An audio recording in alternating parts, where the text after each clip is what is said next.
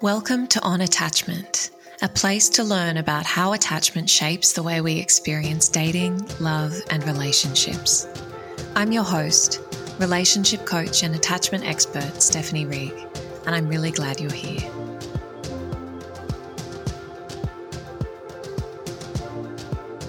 Hey, everybody, welcome back to another episode of On Attachment. In today's episode, I'm going to be offering five reasons why you might be attracted to unavailable people. So, this is something that I hear all the time, that I see all the time in students and clients, is this pattern of continually winding up in relationships or other connections with people who are unavailable in some way, shape, or form, who are unable to meet our needs, who are unable or unwilling to show up in the way that we truly desire. And yet we find ourselves pushing and pursuing and, you know, continuing to linger in these dynamics, even though they're sort of patently not working. So I'm hoping that in shedding light on some of the reasons why you might be attracted to unavailable people, you can start to bring greater awareness and thereby enliven the possibility of choice. As I always say, you know, awareness facilitates choice. In the absence of awareness as to what's going on under the hood, we are limited in our ability to choose something different. Before I dive into that, I just wanted to let you know that I am holding another masterclass in a couple of weeks called Better Boundaries, which is all about, wait for it, how to set better boundaries in your life. So, boundaries are one of those things, you know, if you're familiar with my work, you know that it's sort of all roads lead back to boundaries. There are so many aspects of our lives that are adversely impacted by boundarylessness uh, or by poor boundaries. And it is really one of those you know, skills based things, one of those paradigm shifts that can radically transform your life, your relationship with yourself, your relationship with romantic partners, but also work and family and everything. The ripple effects of upgrading your boundaries are seen far and wide in your life. So this was another one that's by popular demand. And so I'm going to be holding that in a couple of weeks time and you can sign up in the show notes if that's something that sounds interesting to you. The other quick announcement is just sharing this week's review of the week, which says, I found a post on Instagram that really stuck with me. So I sought out the podcast and I'm so glad I did. The host is super informative and I learned so much in the 20 minute episodes. She really provided clear, actionable steps, cutting through to the heart of the matter. Thank you for your great content. Will be a regular listener. Thank you so much for that review. If that was your review, send me a message on Instagram or shoot me an email and I will send you a small gift as a way to say thank you for taking the time. Okay, so let's dive into five reasons that you might be attracted to unavailable people. The first one here is that they mirror back to you the way that you feel about yourself. So you might have heard me speak about this in the context of, you know, anxious avoidant relationships. Why would we seek out someone who on the surface isn't really what we're looking for? And what is often the case is that while at a surface level it's like I'm I'm seeking out this person who keeps rejecting me or pulling away or treating me poorly or dismissing me or emotionally abandoning me, uh, which is the opposite of what I want or what I think I want. But the reality is that oftentimes when we keep repeating that pattern, it's because we actually have these core beliefs of I am not good enough. I'm not worthy. I'm not deserving of secure, healthy love. That's not available to me. Uh, there's something wrong with me. People always leave me.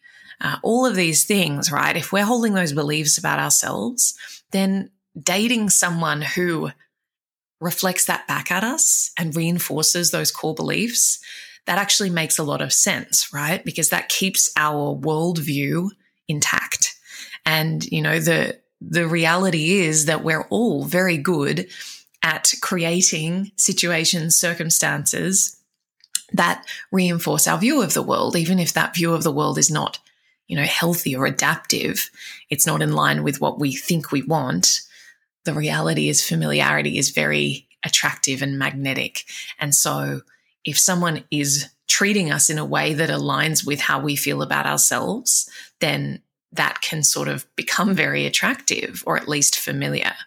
So if you notice that and that sort of rings true for you, that really points to the fact that your work is in upgrading those beliefs about yourself. Because the thing is, if you keep playing out that pattern, if you keep reenacting that dance of seeking out people who treat you poorly, who, you know, reinforce those low self worth stories, uh, who are emotionally dismissive of you, who invalidate you, who make you second guess your judgment, uh, then that's just going to etch in those old pathways even more deeply into your being. So it's so important to start building up the new wiring, so to speak, building up new pathways that allow you to experience something differently rather than reinforcing the old ones by playing out the pattern over and over again.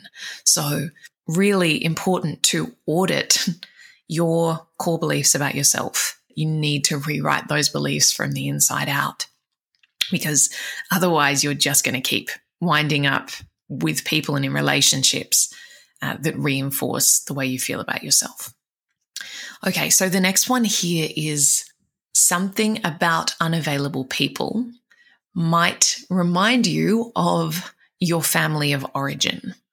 So, you know, there's been a lot of research and, and theory to suggest that we tend to seek out partners who resemble the dynamics that were in our family of origin. So, for example, if you had a parent who was emotionally unavailable in some way, or who was inconsistent, who was only there for you some of the time if you never really knew that you could rely on them. And, you know, as a sidebar, this is sort of the whole premise of attachment theory, right? Is that we are shaped by our earliest relationships in terms of the kinds of attachment bonds and behaviors and fears uh, that we develop and then, you know, carry later into life. So if there was something in your family system where you didn't feel secure with a caregiver or some other significant figure early in life, then you may be drawn to unavailable people on account of them feeling familiar. If we have this story of, you know, love looks like someone whose approval I need to earn or who I have to work hard to get the attention of or I have to prove my worth to them. If that's our blueprint for what love looks like from, you know, our earliest memories of love. And even, you know, a lot of these things exist from before we have conscious memory and conscious recollection. Then there can be something very attractive and magnetic in that familiarity and that blueprint. So again, this is one of those areas where we need to shed light on that and really get curious around what's going on there and start to connect the dots, not with a view to, you know, recasting all of our memories of our family system as, as negative or adverse. Uh, but just getting curious around the ways in which that might have shaped and impacted us, particularly when it comes to relationships, because there is a lot to suggest that those early relational dynamics can be extremely formative uh, and enduring when it comes to the way we experience relationships as adults. So, reflecting on was there someone or multiple people in my family system that felt unavailable in some way, that I couldn't reach them, uh, whether that's because they had walls up or they were sort of emotionally closed off, or whether I didn't feel unconditionally loved by them, whether I felt that I needed to earn their approval. All of those sorts of things can certainly feed into these dynamics of being attracted to unavailable people later on. Okay, the third one is that you have difficulty receiving and being cared for. So this one is, you know, it's sort of ironic. For all the talk among anxiously attached people of just wanting to be loved and wanting someone to, you know, be with and, and being so like relationship focused, romance focused, the reality is for a lot of anxiously attached people are actually very, very bad at receiving care and support and love because they're so accustomed to being in the giving role, uh, to orbiting around someone else. uh, to always thinking about someone else and prioritizing someone else and you know, tending to someone else's needs. So if the shoe were on the other foot and suddenly there was this very available person who was trying to support, care for, give love uh, to an anxiously attached person, oftentimes, you know, anxiously attached people will sort of not know what to do with that and find it quite disorienting and uncomfortable uh, because they're so accustomed to putting a bit of a, a, shell of low maintenance around themselves in favor of caring for another. So, in that way, an unavailable person sort of again keeps the system intact because your system is formed on focusing on the other person all the time and, you know, not being the one who gets supported, gets cared for whose emotional needs are catered to, that can, you know, that can all sort of make sense. And again, there's a theme here, right? In each of these, it's like, oh, as much as it's not what I say I want, it keeps my system intact.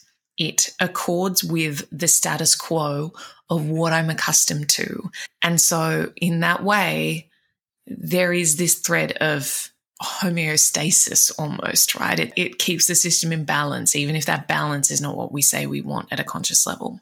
Okay, the next one is that your nervous system is tuned to expect intensity and chaos. So, for a lot of people, again, in those more insecure attachment styles, and particularly where there's more anxiety in the mix, you're so accustomed to the roller coaster of, you know, being on high alert, being hyper vigilant, big rush of validation when someone pays attention to you. And then, you know, this overthinking, overdrive, hyperactivity when you're in fear and anxiety because someone's suddenly unavailable, right?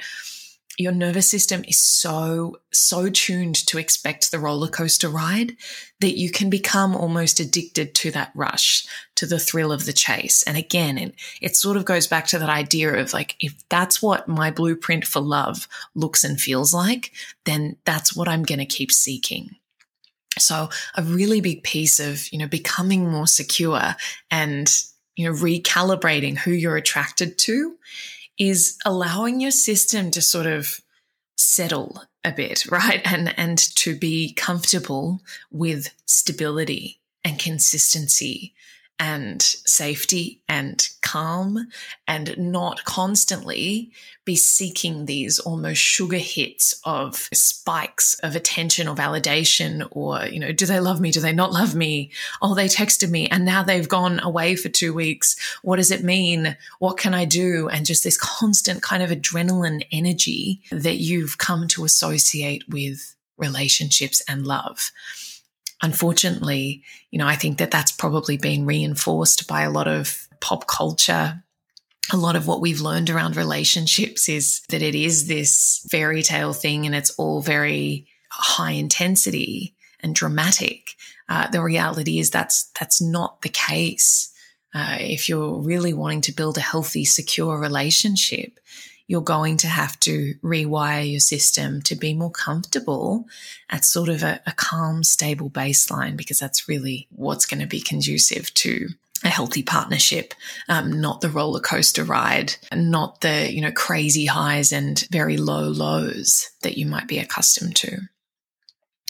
Okay. The last one here is that you have a savior complex and you want to be the one to change them. So you may have heard me speak about this before. It's a very common trope, again, particularly among those with an anxious attachment style. But it's this thing of like, oh, the unavailable person uh, if only I could be the one to get through to them. If I can make this person who's so unavailable, maybe they've had a string of failed relationships, maybe they're, you know, a real Casanova and they jump from, from one partner to another or whatever. But if I could be the one to convert this unavailable person to an available person, right? To, to sort of whip them into shape almost to like convert them to a relationship person who, and then, you know, make them fall in love with me, make them want to get married and have babies and, you know, live in a, a nice little house with a picket fence, then that would be the ultimate triumph. And I could prove to myself that I really am worthy and lovable. So when we have that kind of blueprint or that operating system, we can really seek out people who are essentially a project, right? Who are not ready and available and willing and able, who don't have capacity to really be in relationship with us. Uh, we seek them out anyway and we persist in the the dynamic, even though it's not working, because there's always this sense of potential. There's always a horizon that we're working towards. And I think, unfortunately, that leads us to stick around in unhealthy relationships. It, it leads us to make excuses for the way things are in the present because we're always, there's just this carrot dangling of what could be.